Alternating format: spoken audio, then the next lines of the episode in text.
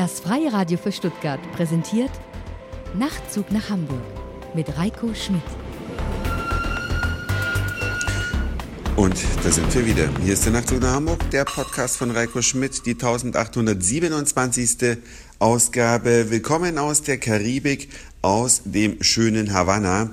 Havanna eine Zeit, ein Freilichtmuseum, ein Ort, wo die Zeit stehen geblieben zu sein scheint, ein Ort im totalen Umbruch, einerseits mit ein paar renovierten Häusern, andererseits mit einem äußerst morbiden Charme, was sich nicht nur auf Immobilien bezieht, sondern auch auf die teils von alleine auseinanderfallenden Autos, die hier rumfahren, und zwar Autos aus den 50er Jahren, ähm, ja, die sind vornehmlich hier zu sehen. Und Motorräder aus der ehemaligen DDR.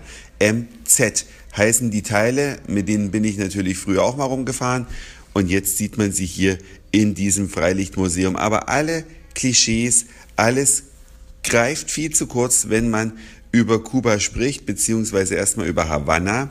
Man landet also in einem aus der Zeit gefallenen Flughafen, fährt dann mit einem Taxi in die Innenstadt.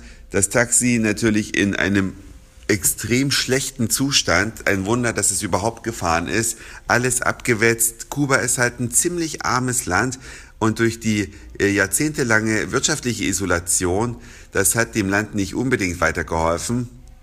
Es gibt hier Züge, ja, die würden bei uns wahrscheinlich im Museum fahren. Hier fahren sie immer noch. Aber das ist ja das Schöne am Reisen, dass man so etwas überhaupt kennenlernen darf. Und so sind wir dann also nach der ersten Nacht im Hotel und nach der ersten äh, Suche nach einer Flasche Wasser tatsächlich zum touristischen Programm übergegangen und haben eine, einen Stadtspaziergang gemacht. Einen Stadtspaziergang mit einer charmanten Kubanerin, die 20 äh, Jahre in Leipzig gelebt hat und dadurch Deutsch konnte. Allerdings musste man trotzdem konzentriert draufhören, dass man etwas verstanden hat, weil es war schon ein sehr gebrochenes Deutsch.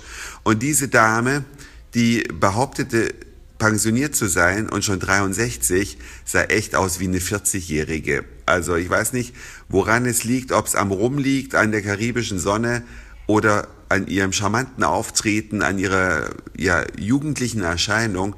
Wow, es gibt auch das krasse Gegenteil. Wir haben gestern eine 15-Jährige getroffen, die sich auf unserem Oldtimer, mit dem wir eine Stadtrundfahrt gemacht haben, fotografieren lassen wollte, weil wenn man in Kuba 15 wird, dann macht man schöne Fotos von sich als Erinnerung. So wie bei uns äh, praktisch zur Jugendweihe oder Kommunion oder Konfirmation äh, wird dann ein Bild geschossen und äh, ja, das, der Oldtimer, mit dem wir unterwegs waren, eben ein aus den 50er Jahren stammender, von 1954 stammende Chevrolet, hat sich die Dame drauf drapiert und ein paar Fotos gemacht. Ich durfte auch ein paar machen von ihr. Aber diese Frau, die sah aus, als wäre sie also knapp unter 30 und äh, war erst 15. Also es gibt praktisch beide Extreme karibischer Schönheiten. Manche, die Jahrzehnte jünger aussehen und manche, die viele Jahre älter aussehen. Aber das ist im Prinzip auch nichts, was auf diesen Teil der Erde hier beschränkt ist. Das gibt's bei uns garantiert auch. Jedenfalls mit diesem Stadtspaziergang durften wir Kuba näher kennenlernen. Und Kisita oder so ähnlich hieß sie, den Namen konnte ich mir nicht richtig merken, hat uns wirklich die Geheimnisse und Schönheiten Havannas gezeigt und hat uns natürlich auch vom Leben hier erzählt. Unter anderem, dass es hier Lebensmittelmarken gibt und dass sie halt ihre Lebensmittel über Marken bezieht. Und ich möchte euch Nachzug nach Hamburg Hörerinnen und Hörer einfach mal bitten, zu raten. Ja, anders kann man es nicht nennen. Zu raten, wie viele Lebensmittel man hier zugeteilt bekommt. Und zwar, wie viele kleine Päckchen Kaffee, wie viele Eier, wie viel Zucker, die Angabe bitte in Pfund, und wie viele Beutel Milch enthalten einen Liter der Kubaner pro Monat zugeteilt bekommt. Ja, ist ein bisschen eine seltsame Vorstellung, wenn man aus einer Gesellschaft kommt, wo man mit dem Laden, äh, mit, mit Geld in ein Geschäft geht und für Geld alles kaufen kann. So ist das hier nicht. Die Kubaner bekommen extrem wenig Rente, umgerechnet 20 Euro. Damit muss man einen Monat hinkommen und diese 20 Euro bekommt man auch nur, wenn man ein Gutverdiener war. Die Schlechtverdiener bekommen weniger. Deswegen gibt es den Rest auf Zuteilung und ihr könnt gerne mal schätzen, ich bin gespannt, wer am nächsten dran liegt, was man hier als Kubaner monatlich zugeteilt bekommt.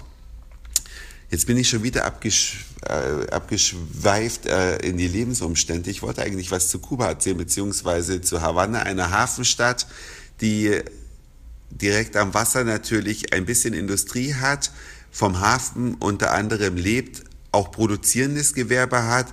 Der Tourismus spielt jetzt natürlich eine immer größere Rolle und der Tourismus sorgt für enorme Verschiebungen, weil ein Touristenführer mittlerweile mehr verdient als ein Arzt, der jahrelang studiert hat.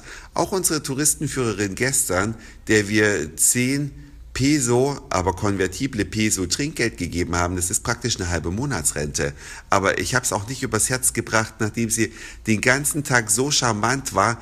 Weniger als 10 Euro Trinkgeld für so eine Leistung widerstrebt mir einfach ähm, aus meinem Wertesystem kommend.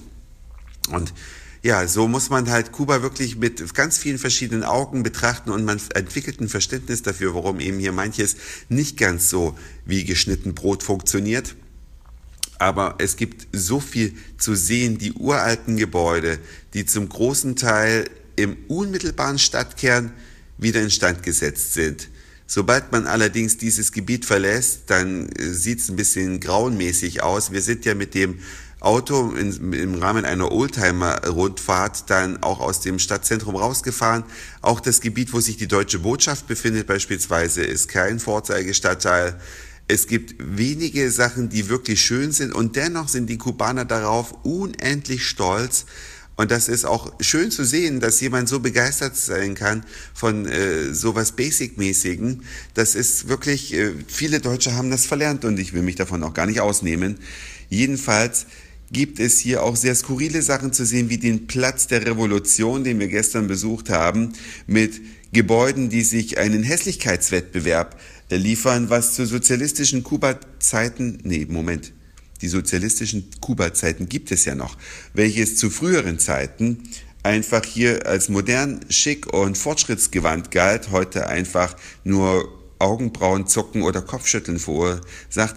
Das alles muss man gesehen haben und einen kleinen Einblick davon kann ich euch erst geben, wenn ich wieder in Deutschland gelandet bin, denn mobile Daten sind hier sehr teuer, kaum verfügbar und da jetzt Bilder für euch hochzuladen, würde mein Budget sichtbar sprengen.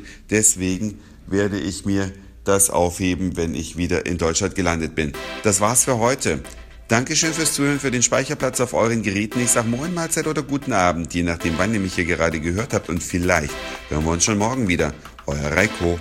Nachtzug nach Hamburg.